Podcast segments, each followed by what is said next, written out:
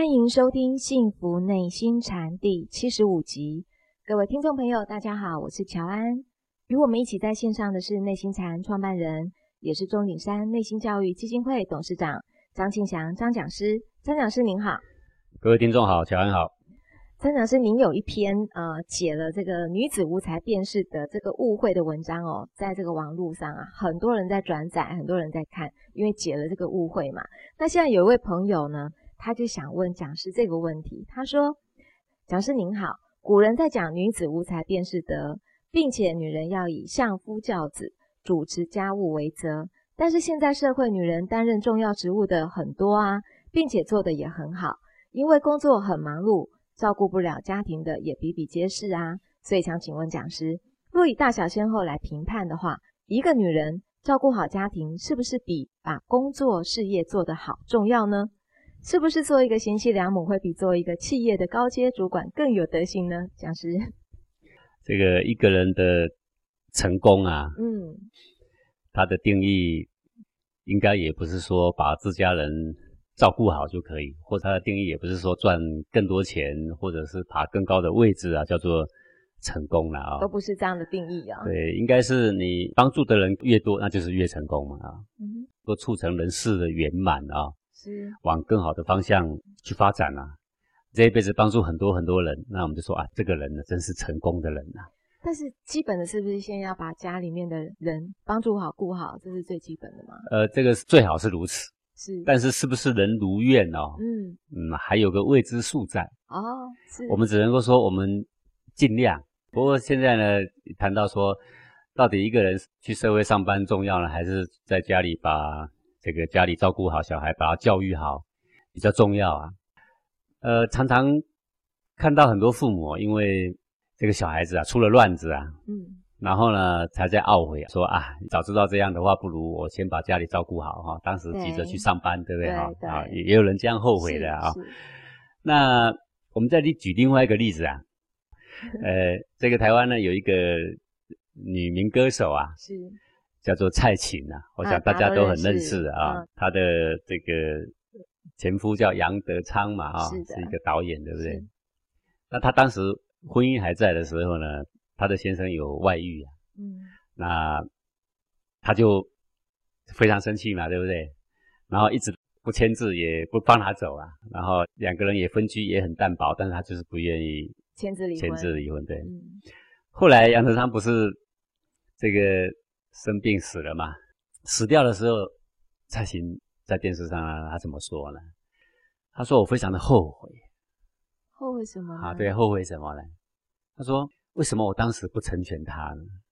嗯，好、哦，早知道是这个结局，我早早就要去成全他了啦，是，对不对？好，但是我们往往是这样，事情已经发生的时候，我们说早知道就已经太晚了。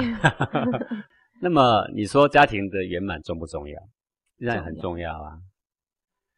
但是如果发生一个什么事情之后，你说家庭圆满不重要，我现在赚钱比较重要；你说家庭不重要，我现在爬上高阶主管比较重要。那有一天发生了什么问题的时候，你就说：“哎，早知道的话，我什么都不要，我就要在家里好好跟小孩相处。”对，我们很多人都常常在讲早知道。对对对，就是这个千金难买早知道啦。嗯，啊、呃，我的意思是说，呃，这位朋友他可能犹豫在说啊，外面啊也有很好的世界可以发展，对不对？为什么一定要我在家里？这个问题是这样，既然是组成家庭，家庭就要有人照料了。是，既然你生了小孩，小孩我们就有教育的责任啦。是，既然你生了小孩，我们就有陪伴的责任嘛。是，当然，如果你有更大的任务，比如说这个国家有难，需要你去哪里去出征去了啊，那这个事情国家大，家庭小。嗯，那这个一笑作中，自古有这种人很多嘛。这个就是大小先后，事实上的事情总很难圆满。为什么我们在禅学里面，呃，我们教同学要大小先后？为什么就连小树苗的课程，我们要教最小的幼苗，我们要教他怎么辨别大小先后？为什么要去辨别它？就是因为人世间很多难以取舍的两难嘛。那两难的时候，你如何取舍？哎，这很重要。如何取舍，就关系着君子小人的抉择啊。所以我常讲一句话说，要看一个人的价值很简单了、啊，一个人有没有人格很简单呐、啊，很简单，看他怎么花钱，怎么花钱，对，全部都花在满足自己的欲望上，这个人人格低落啦，低落，自己很省，花钱花在帮助别人身上，是君子，这个人人格就高尚了啦，不是吗？是。就算花在自己身上，你看他怎么花。去夜店我花很多，我去旅游我花很多，我去哪里这个买什么名包我花很多，为自己花很多。啊，这是他这个花法。另外一个人也为自己花很多，他去学钢琴花很多，对不对？他去学武术他花很多，是。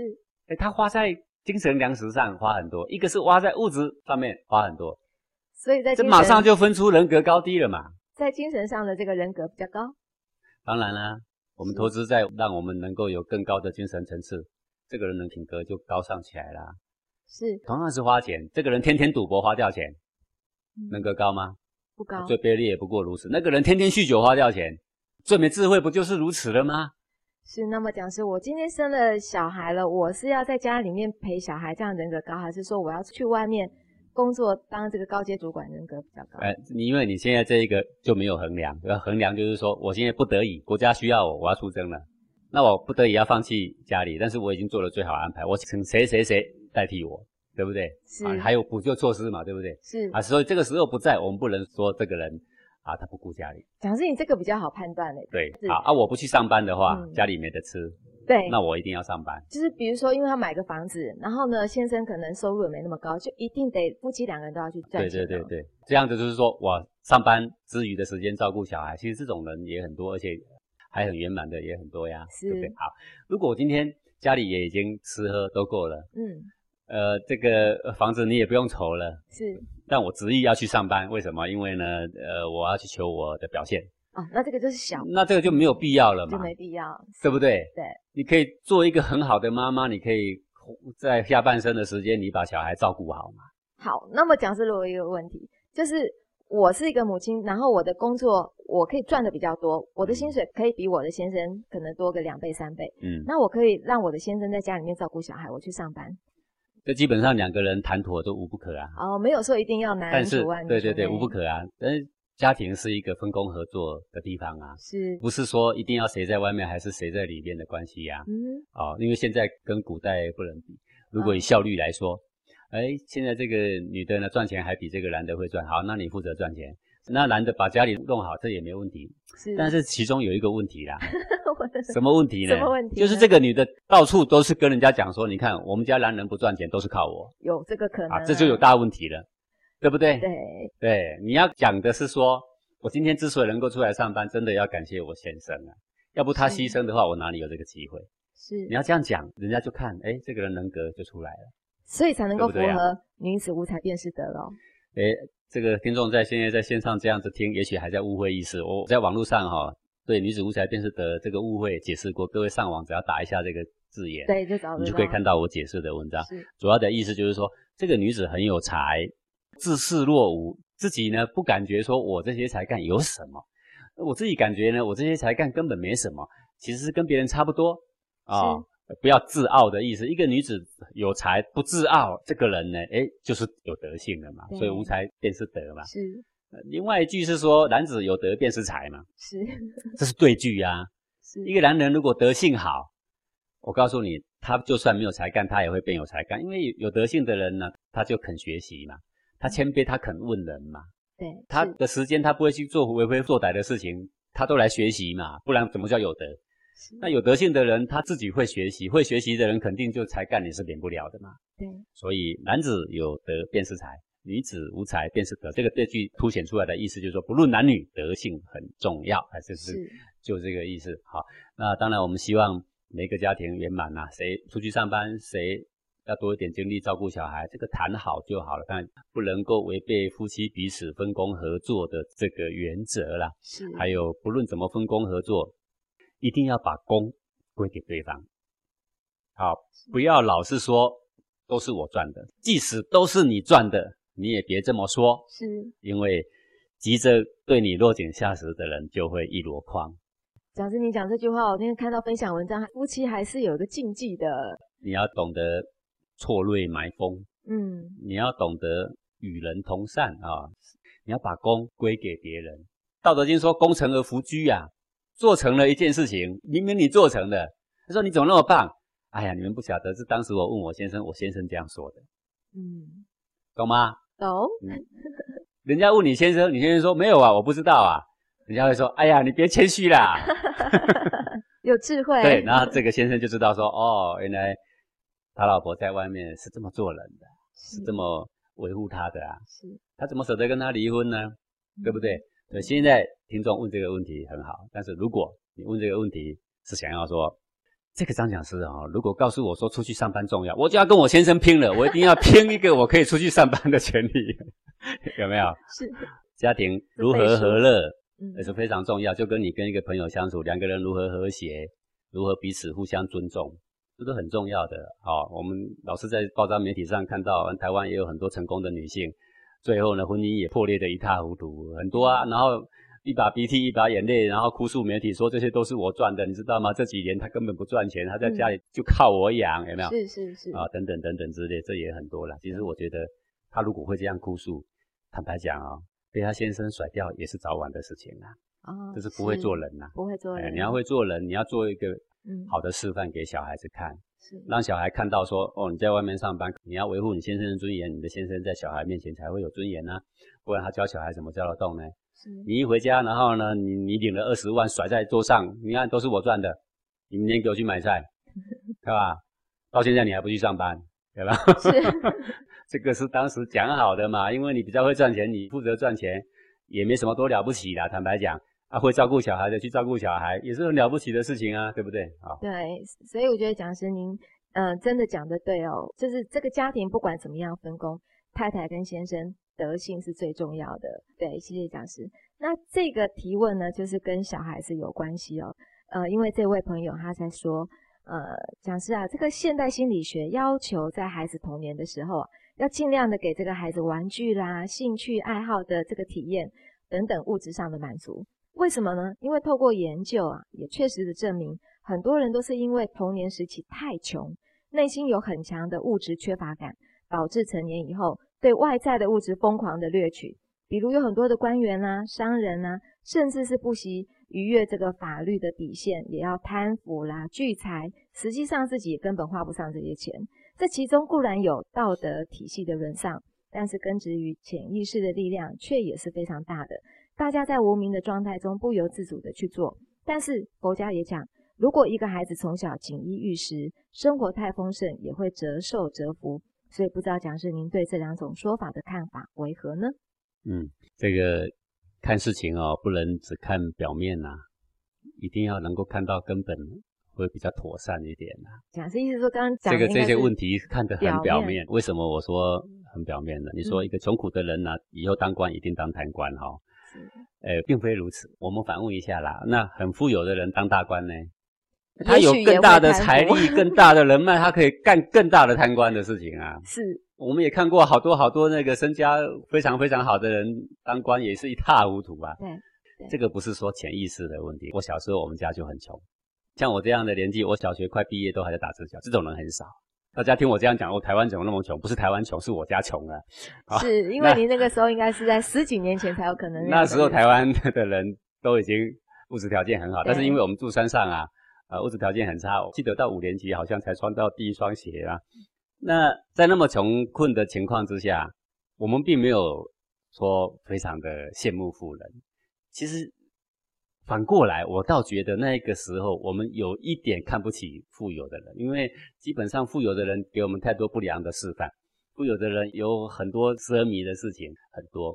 那为什么我们会这样？我们会反而对那个富人有另眼看待，我们其实并不是羡慕，原因就是在于说这个整个家族的整个教育很重要、嗯哦、那我的母亲没有读书啊，但是我不知道她哪来那么多故事 啊, 啊这些故事都是教宗教校的故事，还有很多都是社会上正在发生的故事。然后她没事的时候啊，她采茶，我们就在茶园旁边，她就会讲故事给我们听，讲的故事都是教宗教校啊，教育的方向，对，直接影响这个小孩的思维方向，跟贫穷跟富有不大什么样大大关系。在我们那个年代，穷困的人，然后呢他力争上游，然后他好好的努力，然后最后打出一片天的，这种人也很多，也很多，对不对？嗯。那依我们现在的这种教育来说，说这个小孩啊，要给他很富裕的环境，然后呢，再苦不能苦，孩子只要你好好读书，然后你什么都不要干，物质上要满足，没有关系，对不对？你就尽量满足他，都不要骂他，都不要打他，以后他就会有很好的创意，他就会有好出息，对不对？结果正不正确？不正确，为什么？因为你去看看现在的差不多呃小学生、国中生、高中生这样的阶段的人，甚至到大学毕了业，你看有几个像过去那么穷苦之后真正有骨气可以打拼的，很少很少。可见这个理论呢，其实并不正确。是。好，我们说这个家里穷，所以他留下阴影，有有这种人，但是因为穷而变有骨气的，有没有这种人？有，很多。是。呃，所以不是一个穷以后就会变得没骨气。是，没有，穷而变很有骨气的人一大堆，嗯哼，反而富有变没骨气的一箩筐，不是吗？是。我的意思就是说，小时候穷未必长大就当贪官，是，这纯粹是教育方向的问题。是。好，呃，我的看法就是说，你在富贵之中告诉小孩说，我们是个富贵的人，我们钱我们可以怎么花，花得非常有人格。你贫穷，你要行贫贱的道，是贫贱的道。我们在贫贱的时候，我们要告诉他们说，我们要恪守我们的气节，穷没关系，要穷得有骨气。是，我们以后可以花大钱，但是钱要自己赚。即使我有钱，我也要花在该花的地方。你要告诉小孩的是这一些，而不是现在来说，到底我要富有好呢，还是贫穷好？是，富有也很好，素富贵行乎富贵嘛，素贫贱行乎贫贱嘛，就是依我们现在的位置来行道。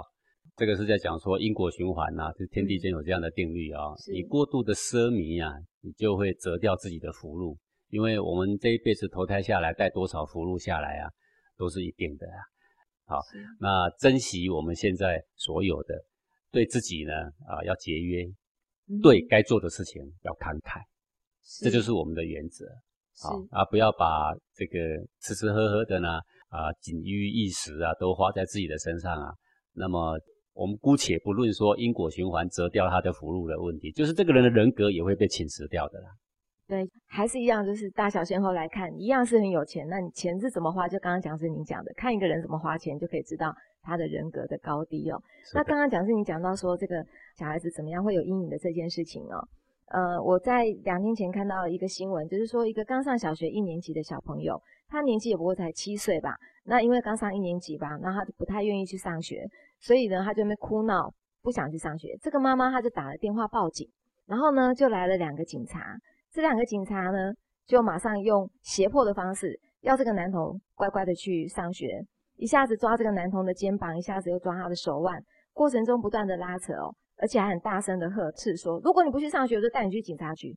把这个小医生吓得嚎啕大哭。假设这样的状况对这个小孩来讲也不会有阴影吗？这个像我们小时候啊，现在的人都说小孩子不能骂啊，小孩子不能体罚啦齁、哦、因为这样会有阴影啦。各位我跟你讲啦，我小时候屁股不知道打开花几次啦，我我我小时候呢很不喜欢洗澡。呃大概一个礼拜洗个一次澡吧。哦、然后大家都觉得很压抑啊，这个屁小孩哈，这么脏的小孩。但是我也很纳闷，为什么大人要天天洗澡？因为我身体很干净啊，我为什么我要天天洗澡？那大人为什么要天天洗澡？因为他们一流汗全身黏黏的。嗯，小孩子为什么不洗澡？我再怎么流汗，我全身不会黏黏的，不会觉得不舒服，不会不舒服啊。是，我的汗水一干，跟你洗澡水一干，很一样舒服啊。我为什么要洗澡呢？所以每次要洗澡的时候，我就逃。刚开始逃不过我妈，后来越长越大的时候，我妈追不上我嘛。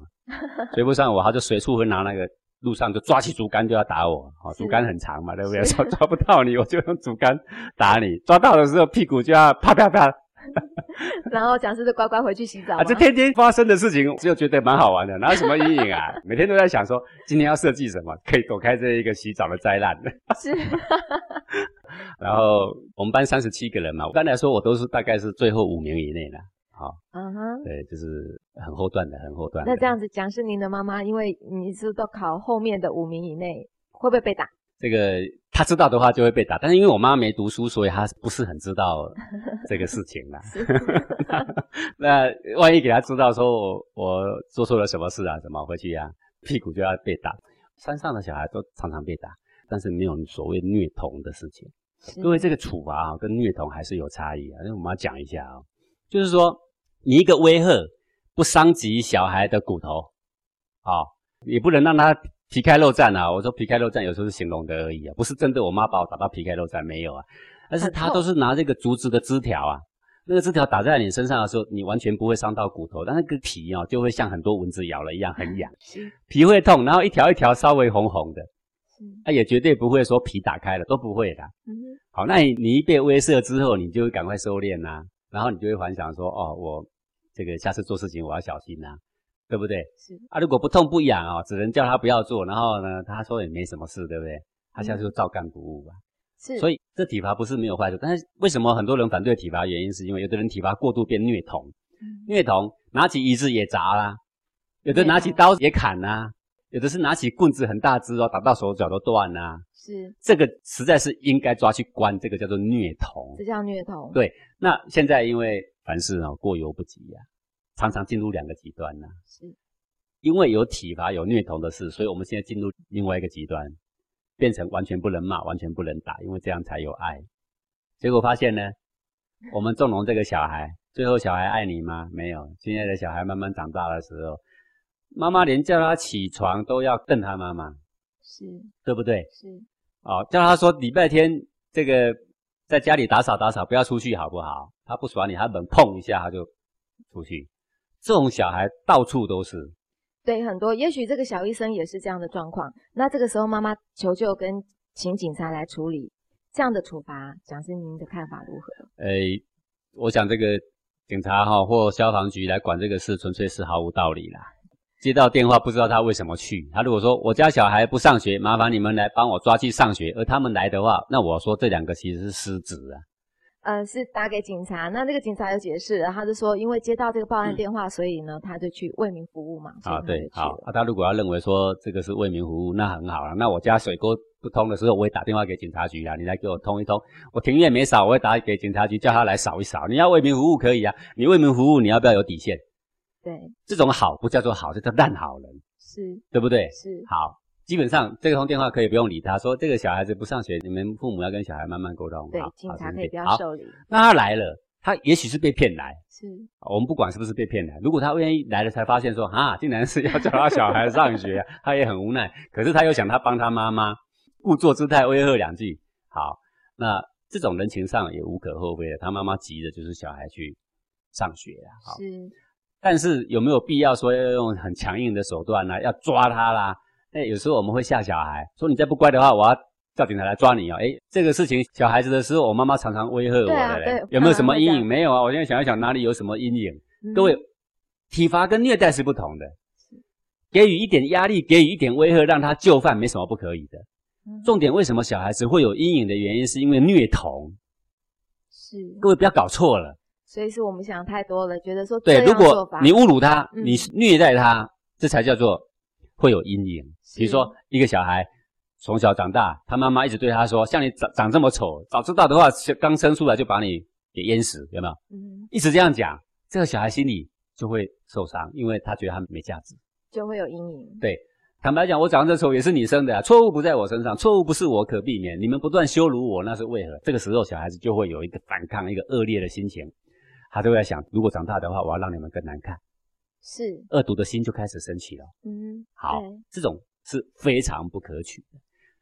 那惩罚是什么？惩罚不一样，惩罚是说你在做错的当下，对不对？是你在行为不当的当下，我给你适当的威吓、适当的惩罚，不会有阴影的。哦，当然这也不是一百个都是这样。我们要说，有些小孩确实很特殊，很特殊小孩，我们就要用很特殊的方法。但一般的小孩并不是这样的。我们小时候，各位。也有很多住在这种小眷村的也很多啊，晚上的时间一大堆小孩在外面玩耍，也有一大堆小孩在外面被罚站了、啊，父母都叫到门口罚站，罚站给人家看了有没有？也那个也很多啦，没阴影，他、啊、也没什么阴影的。所以现在的心理学，我觉得有一点就是太过极端啦、啊，有一些观念已经走到了极端，离开了这个常情啦、啊。是。那么爱小孩虽好啊，呃，也不能太过度。因为这个纪律跟关爱是要并行的，好，那至于对这个小孩子要不要用到这么强硬的手段叫警察局来呢？那个纯粹是没有必要。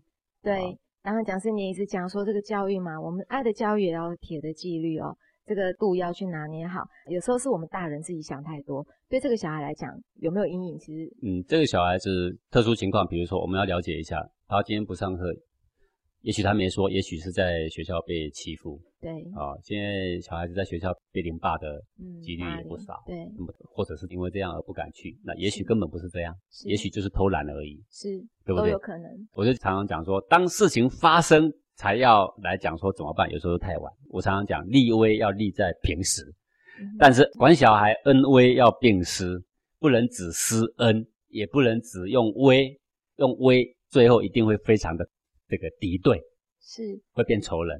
对，只用恩一定会养出叛逆的小孩，是啊，所以这两者哈、哦、一定是要同时并进。在极小的时候，要像我妈没读书啊，但是我妈给我一个我觉得蛮好的教育示范的、啊，她就讲故事啊，讲故事不是讲唐老鸭跟顽皮豹哦，也不是讲小叮当哦，讲这些干嘛？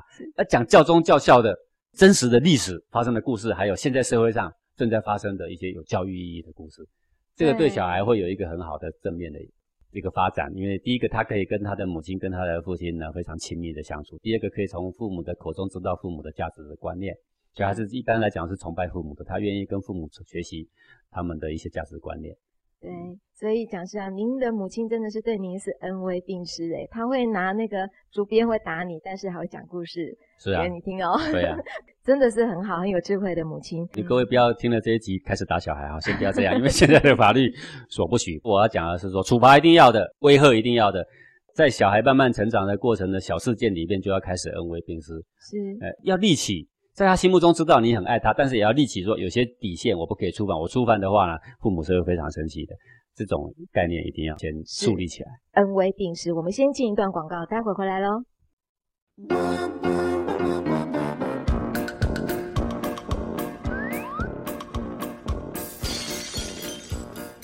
小树苗哟，老树苗哟，宝宝，我觉得你上完小树苗进步好大哦，懂礼貌啊，会谦让啊，关心人啊，做家务啊，爱学习啊，好多好多。是吗？我会做得更好的，耶、yeah! 加油！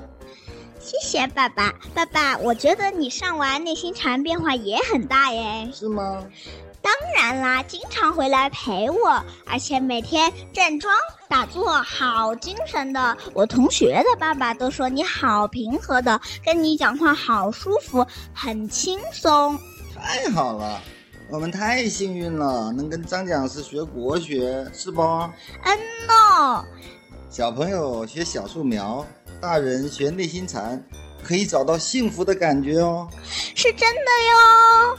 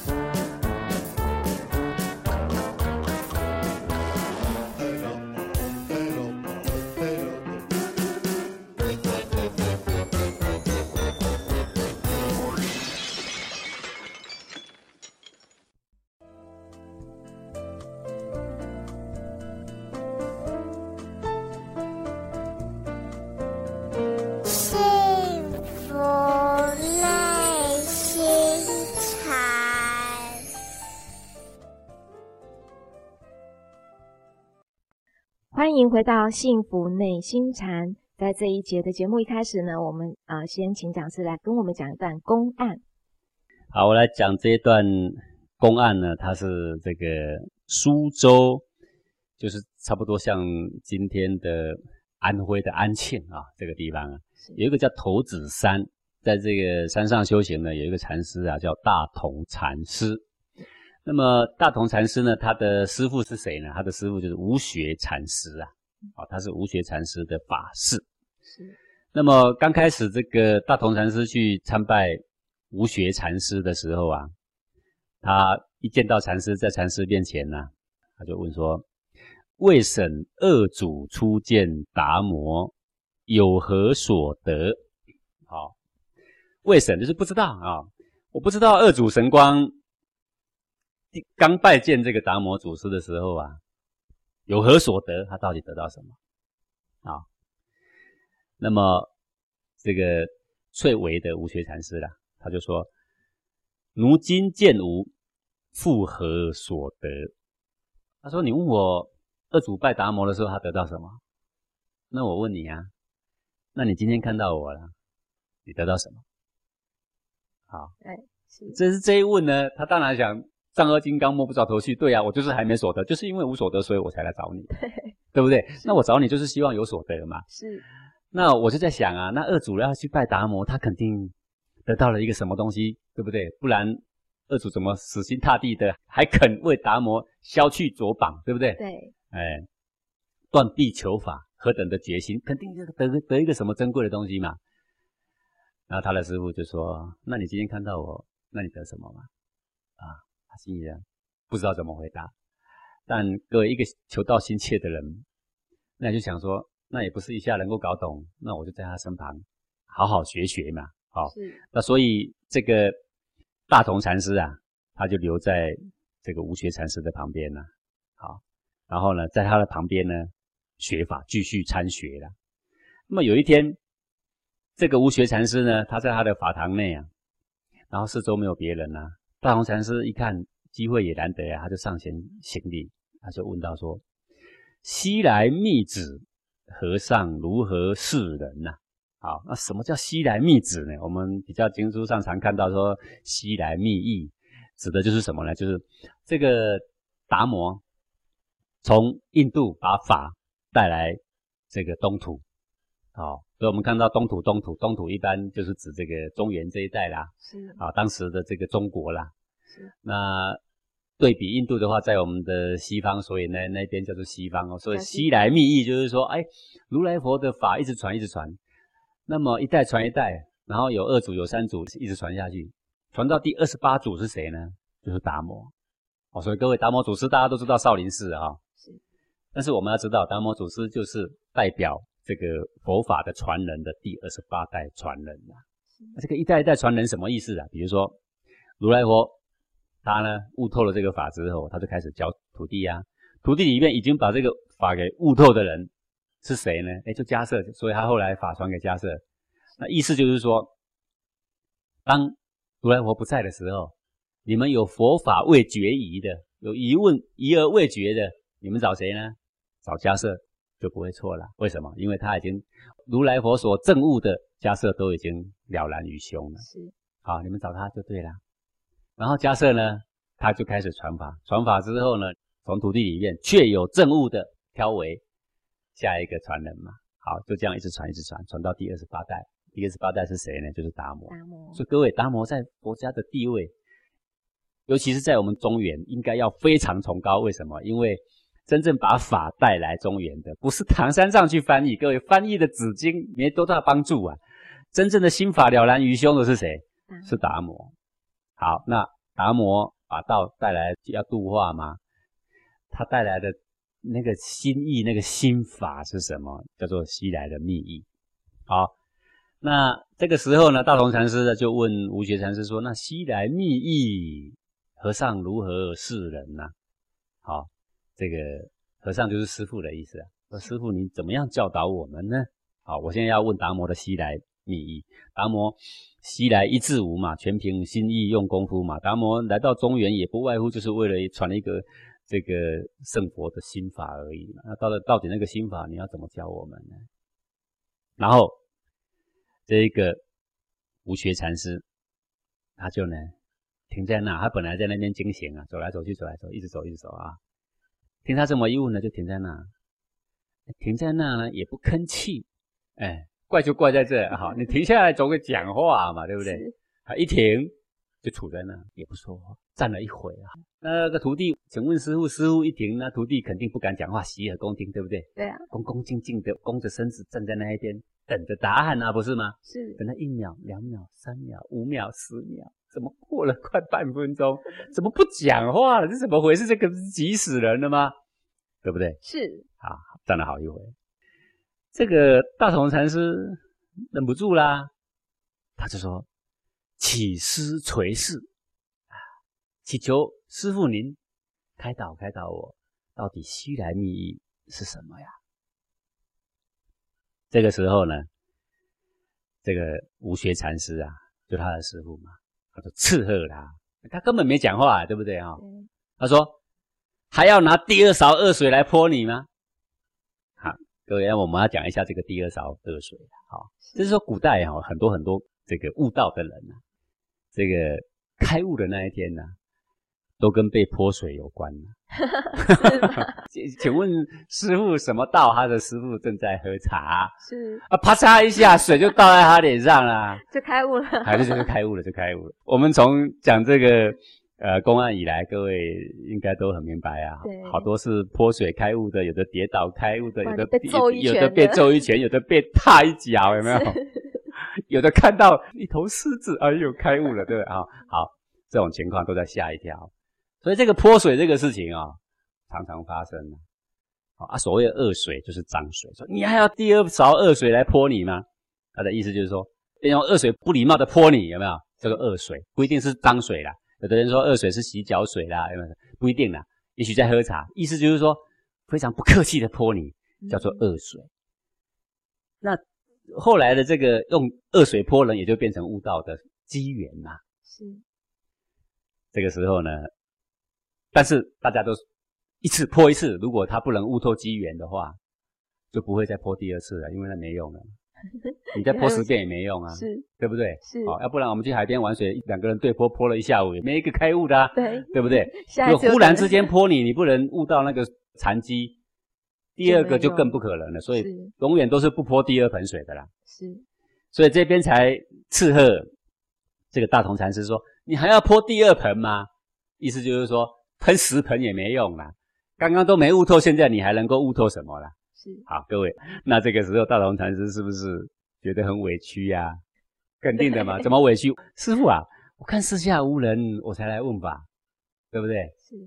然后我问法，我是问你，不是随便问，我不是问一些这个天外天的问题、虚玄高远的问题都没有，问得很实际啊。我问的是修行就是要先求一个心法，怎么安顿我的内心？那我请问你，达摩西来传法的旨意，达摩西来到底是什么心法？和尚，你必是悟透的人啊，请问你，你怎么样教导给我们呢？那他一停下来，不说话，不吭气，不动作。哎，那真是够急死人的，不是吗？这一集呀、啊，各位啊，他忍不住的时候再开口说起师垂视。好，我们就看这个过程。这个过程就是无学禅师要交给大同禅师。好，他让你感觉到你的内心在哪里。别人用泼水的，别人用踏一脚的，也有甩一巴掌的。对那这一次这个无学禅师用哪一招呢？停住不说话，让你急起来，让你犹豫起来，我有没有做错什么事？哎呀，他到底怎么了？他什么不说话？还是我说错了什么话？有没有？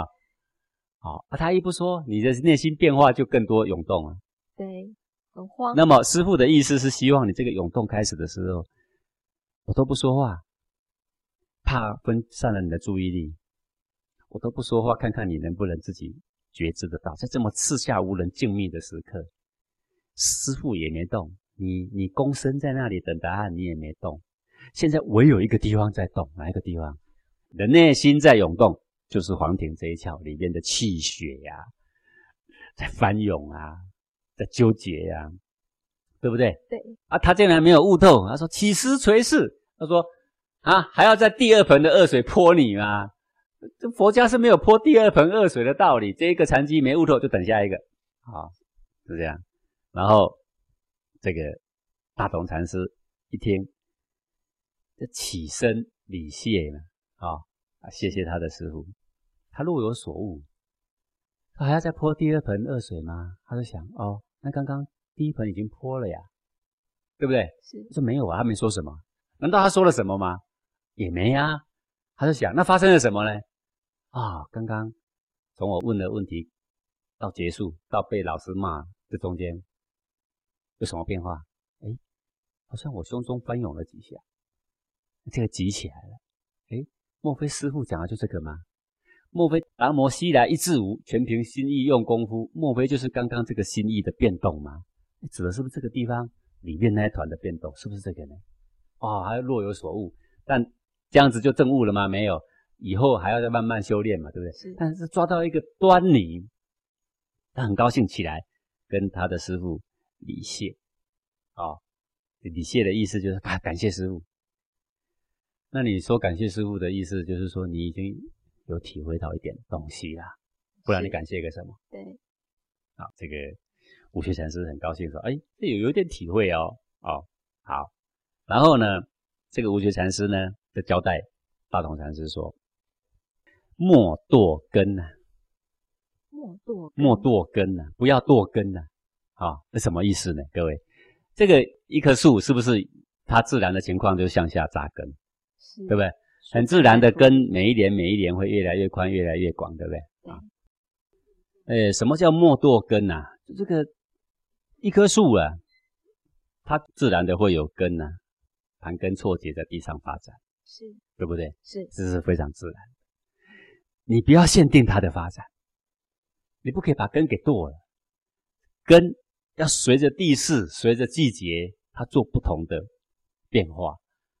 这个武学禅师呢，知道大同禅师有一点体会，他说：“就像树吧，不要堕根啊。哦”然后大同禅师一听若有所悟，他就回师父一句说：“哦，时至根苗自生。”哦，是这样，时间到了，这个根苗是自己会发展。这是要讲什么意思啊？各位，我们现在讲的都不是树哦，现在讲什么呢？所有公案，不论他怎么比喻，都在讲心哦。是，他说莫堕根，不是说你的庭院的树的根不要堕哦。当然不是。他的意思是说，你的心头里面的气血的发展，它就像有一棵树种在你心头一样，这里就像那个树的根，它是随着季节变化的，随着雨露的变化，它里面呢，它会有自然的发展的形态，该起就起，该落就落，对不对？所以大同禅师一听，哦，这比喻很恰当，就是师父一不动，我里面的气，心头的气呢，诶，就开始纠结。对，我如果听到外面的一个声音，忽然有一个鼓声，里面就有一个轰，一个震荡。是，我忽然唱了一个很好听的歌，我里面就一片酥麻痒痒的。就像树的根一样，树要有生命，根要自由的发展。我们人的心不可能无情。你不要堕根，意思就是说你不要走上无情的道路，不能有根，不能有变化，不然你就没有发展，这树就死了嘛，对不对？嗯、这个体会你的内心，不能往无情的方向去体会，不能往让它不动的方向去体会，而是要体会它的自由发展，而无分别好恶。气在胸口可以自由的震荡，就像水，它在河流里面，你说哪一种形态的水才是对？没有哪一种。它可以有各种奔腾的形态，还有各种静谧的形态，对不对？是。流到哪里时机到了，该静就静；流到哪里时机到了，该动就动。就像看我们的内心的这个气血，有时静，有时候动，是非常自然的事情。不要堕根啊，不要走到这种枯木死寂的顽空里面啊，不要以练就你的内心不动为功夫啦，而是要让气自由的去发展，只是我们对它无分别取舍而已呀、啊。然后这个武学禅师一听啊、哦，不错，那他知道我在讲什么啦。啊、哦，那后来呢，这个大同禅师呢就离开了他的师父之后呢，就在这个头子山呐、啊、结个茅庐，就在那边修行啊。后来人家就称他为头子和尚。啊、哦，或称头子禅师、大同禅师，都有人教哈。这一段呢，就是他们的悟道因缘。是，讲师您在讲的那个悟道跟这个比喻哦，真的就是说我们在修行、在练习的时候是不能无情的，不能是学着没有感觉的。对，不要往没有感觉的方向去发展，不要往控制你的胸膛的气血在某一种感受下的方向去发展，是，那是绝对错误的。呃，要觉有情，而不要觉无情啊。对，这很重要。谢谢讲师。那接下来的单元呢是见微知著，不知道讲师您今天要用什么样的一个案例来为我们做说明？好，我们这个见微知著的案例呢，我们来举一个现代的案例啊、哦。好的。这是一个最近发生在这个湖南长沙的一个不幸的事件啊。这个事件是怎么样呢？它是一个杀妻的一个伦理的悲剧啊、哦。嗯，这个杀妻的缘由是怎么发生的呢？它是这样的，两小口一对夫妻啊，那么他的母亲呢煮了一条这个蒸的腊鱼，好，那这个妻子呢，她晚上吃饭的时候啊，她不喜欢这个鱼里面啊放了姜，是啊，然后呢，她就责问她的这个先生说。为什么要放姜？好，各位，这是鱼谁煮的？婆婆，婆婆煮的。嗯，婆婆要煮饭给你们两小口吃，已经不错啦，是，对不对？对，应该是你要煮饭给婆婆吃，给婆婆吃啊。婆婆煮都煮啦，但是婆婆觉得加姜比较好吃，然后呢，她就放了姜。吃饭的时候呢，这个妻子问说：“为什么要放姜？”那这个先生听了很不是滋味。我妈妈煮给你吃就已经够幸福了，不是吗？你怎么还有资格问人家要不要放姜，对不对？嗯。但是呢，这个妻子她两家做生意的，她的财富条件呢比这个先生好。然后妻子去上班呢，她的这个工资呢也比她先生高。是。所以在这个在这个财富上，妻子是占比较优势。嗯。这个先生呢，在家里呢一直来说都比较劣势。是。可是纵然如此。对父母的敬是不是也是需要啊？这个先生说，再怎么样我也是我妈妈生的啊，我妈妈辛苦煮饭给我们吃，已经够好了啊。哦，啊，如果你说你不好吃，那你可以建议婆婆说，婆婆，啊、呃，我们以后姜可不可以放少一点啊？因为我吃姜会怎样怎样，对不对啊？哦、而不是用质问。对对对对，你可以请求，嗯，对不对？然后你要先感谢，要感谢你婆婆，你今天煮这么好吃的鱼给我们吃啊。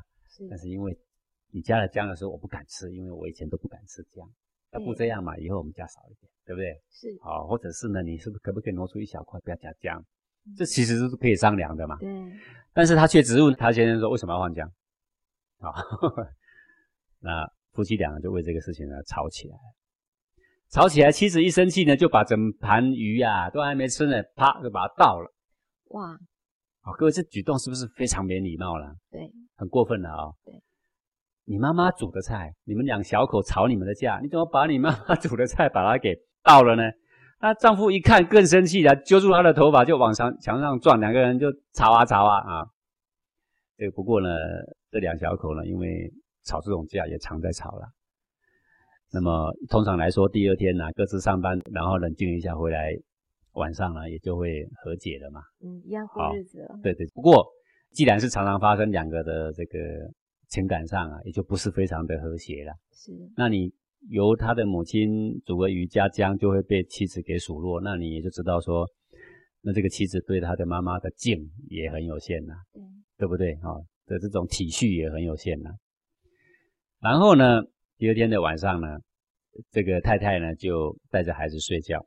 然后呢，他关灯的时候的声音呢、啊，弄很大。所谓弄很大，就是去开开关的时候，就像用拍的一样，啪一下。哎，各位，我们开开关嘛，好好关就好了嘛，好好开嘛。各位，你关门啊，没生气的时候关门是不是好好关，拉一下就好了嘛？是。生气的时候就砰啊、哦，对不对？对，所以这个太太还在生气。对，而且连关个灯都故意弄很大声，啪，好像那个开关得罪他一样，啪一下。然后呢，丈夫觉得说，你昨天才为蒸鱼的事情吵成这样了。你还不知道错呢，对不对？然后呢，这个今天呢开灯又这么大声啊！争吵里面呢，妻子就不停的强调说，孩子的衣服都是他自己的爸爸妈妈买的啦，然后说孩子的牛奶都是他自己赚的工资买的啦，等等啦，嗯、然后就埋怨说婆婆做的饭都不好吃，等等啦，不断的伤这个先生的自尊啦。好，那于是乎这个先生一怒之下就把他这个老婆、啊、给杀死了。嗯，啊，就这个事情整个的发展过程呢，就是发生了这样的一个悲剧啊。是。那最后这个先生被判无期徒刑。好，那么我要举这个例子，我是要说什么呢？各位，我今天要讲的不是说他到底判无期徒刑对不对这个事情，我们也不是在讨论说煮鱼应不应该加姜，嗯、对不对？我们也不是讨论说关电灯的开关要多大声还是多小声，我们也不是在讨论说到底是一个家庭先生出的钱多好呢，还是太太出的钱多比较好。对，这个案子要怎么看？我要提出来的问题是说，现在的伦常失序导致类似这样的事情，这样的家庭的苦痛，我们不要讲说被杀死，被杀死是很少的事情啊，啊没有被杀死，但是呢，整个家庭啊不得一刻安宁的这种家庭多不多？很多，很多，天天吵。那当公公婆婆也吐苦水，当媳妇当儿子也都吐苦水，这种情况多不多？很多，很多，何以知道很多？数字会说话，现在的离婚率是全世界各个国家超过二分之一是常态。是，离婚是最后的选择，离婚之前是不是有很多的争端？是，还有很多还没离婚的，但是还在忍耐啊。对，好啊，这些问题是出现在哪里？两个字：伦常。伦常，对，伦常。彻底要解决这些问题，釜底抽薪，而不需要去教婆婆说煮鱼要不要加姜，我们也不需要去教媳妇说你家里有钱，但是你不要跟你的先生耀武扬威。我们也不需要去教每个先生说你如何控制自己的情绪，这教不完的。对，古人手简驭繁，早就看得很远，他早就知道说伦常一脱序，不是煮鱼不加姜会发生问题啦，什么事都会发生问题啦。是，谁拖地板，一人拖几天都会有问题啦。谁照顾小孩也会有问题啦，谁上班也会有问题啦，谁煮饭也是有问题。是，好，那如何来解决这些问题呢？靠伦常。伦就是次序，常就是每个家庭都可以用，全天下都可以用，无时无刻不可以用，叫做常。是，常道。对，之所以古圣先贤叫做常，就像白开水，随时喝都没事。嗯、各位，如果你端出什么好的药，你也不能天天喝嘛，而可以天天喝、天天吃的是什么？哎，就是这个水，就是这个白饭。是。这就是常，任何人可以喝，任何人可以用，任何人可以得到好处，对不对？是。我没有钱喝咖啡，我喝水可以吧？那当然。我没有钱喝果汁，我喝白水可以吧？我告诉你，喝白水的也不会比喝果汁的更不健康。是。这个我以前认识一个朋友啊，他们家很有钱，因为他老爸是这个基隆的一个牙医生啊。我所认识他第一天到最后一天，我没有看过他喝白开水。他每天出门就是果汁果汁，他都说有机的果汁包装的好好的，不喝白开水。可是我所看到的人里面最不健康就是属于这个人。嗯，然后他的新陈代谢有问题。对，结果你的身体为了要把维他命 C 给代谢掉，发了好大的力量。是，所以古人很聪明啊，有一套次序是不论你到哪里都可以用，不论哪个时间都可以用，都能得到好处而不会有坏处。那东西叫做什么呢？叫做五常。五常不要说五个啦，我们就一个来说，怎么说的伦理？伦是什么呢？次序。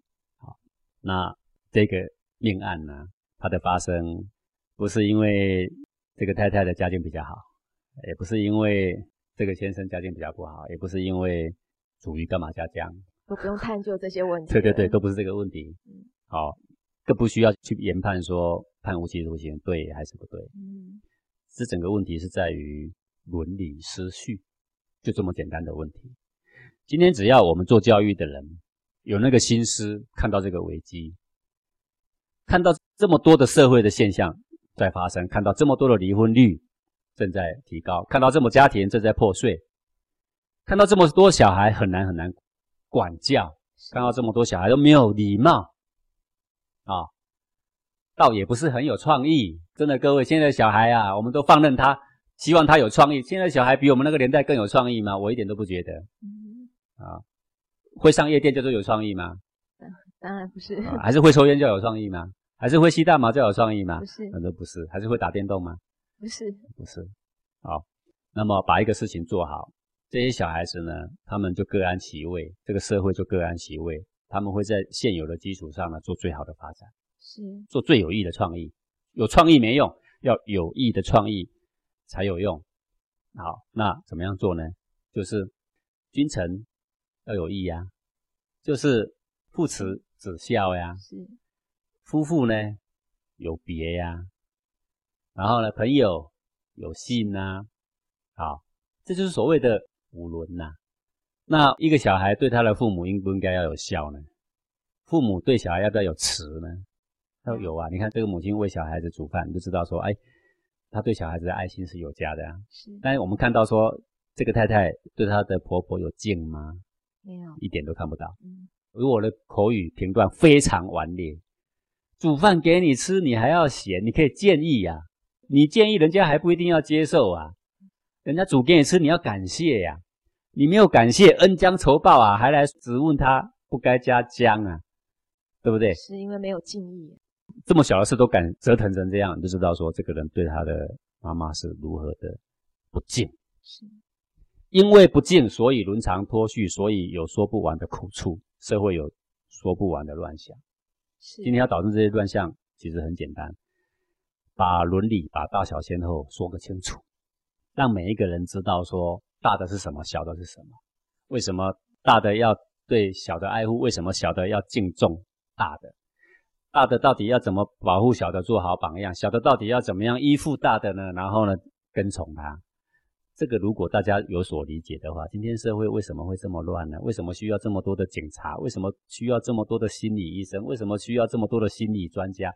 根本就不需要啊。嗯，我们没有见微知著，我们把根本弄乱了，然后等到枝叶开始生病的时候，我们要花好多的力气呢，请很多专家去照顾每一个枝叶的病。对啊，这不是本末倒置了吗？是的，是，这是本末倒置哦。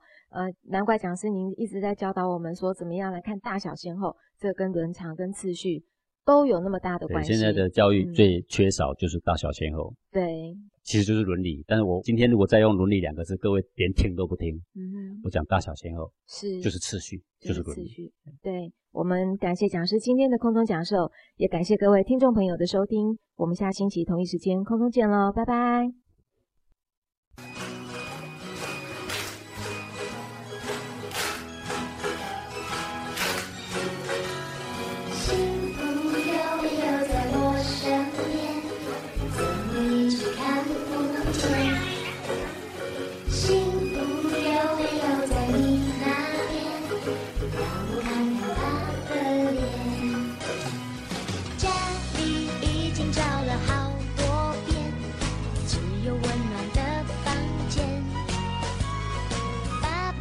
幸福就在镜子里，那就是我快乐的脸。老师说，如果欲望能够少一点，快乐就会多一些。爱是地球给我们的资源，随时记在心里面。我用善良礼貌的双眼，发现大家幸福的脸。如果欲望能够少一点，快乐就会多一些。爱是地球给我们的资源，随时记在心里面。我用善良。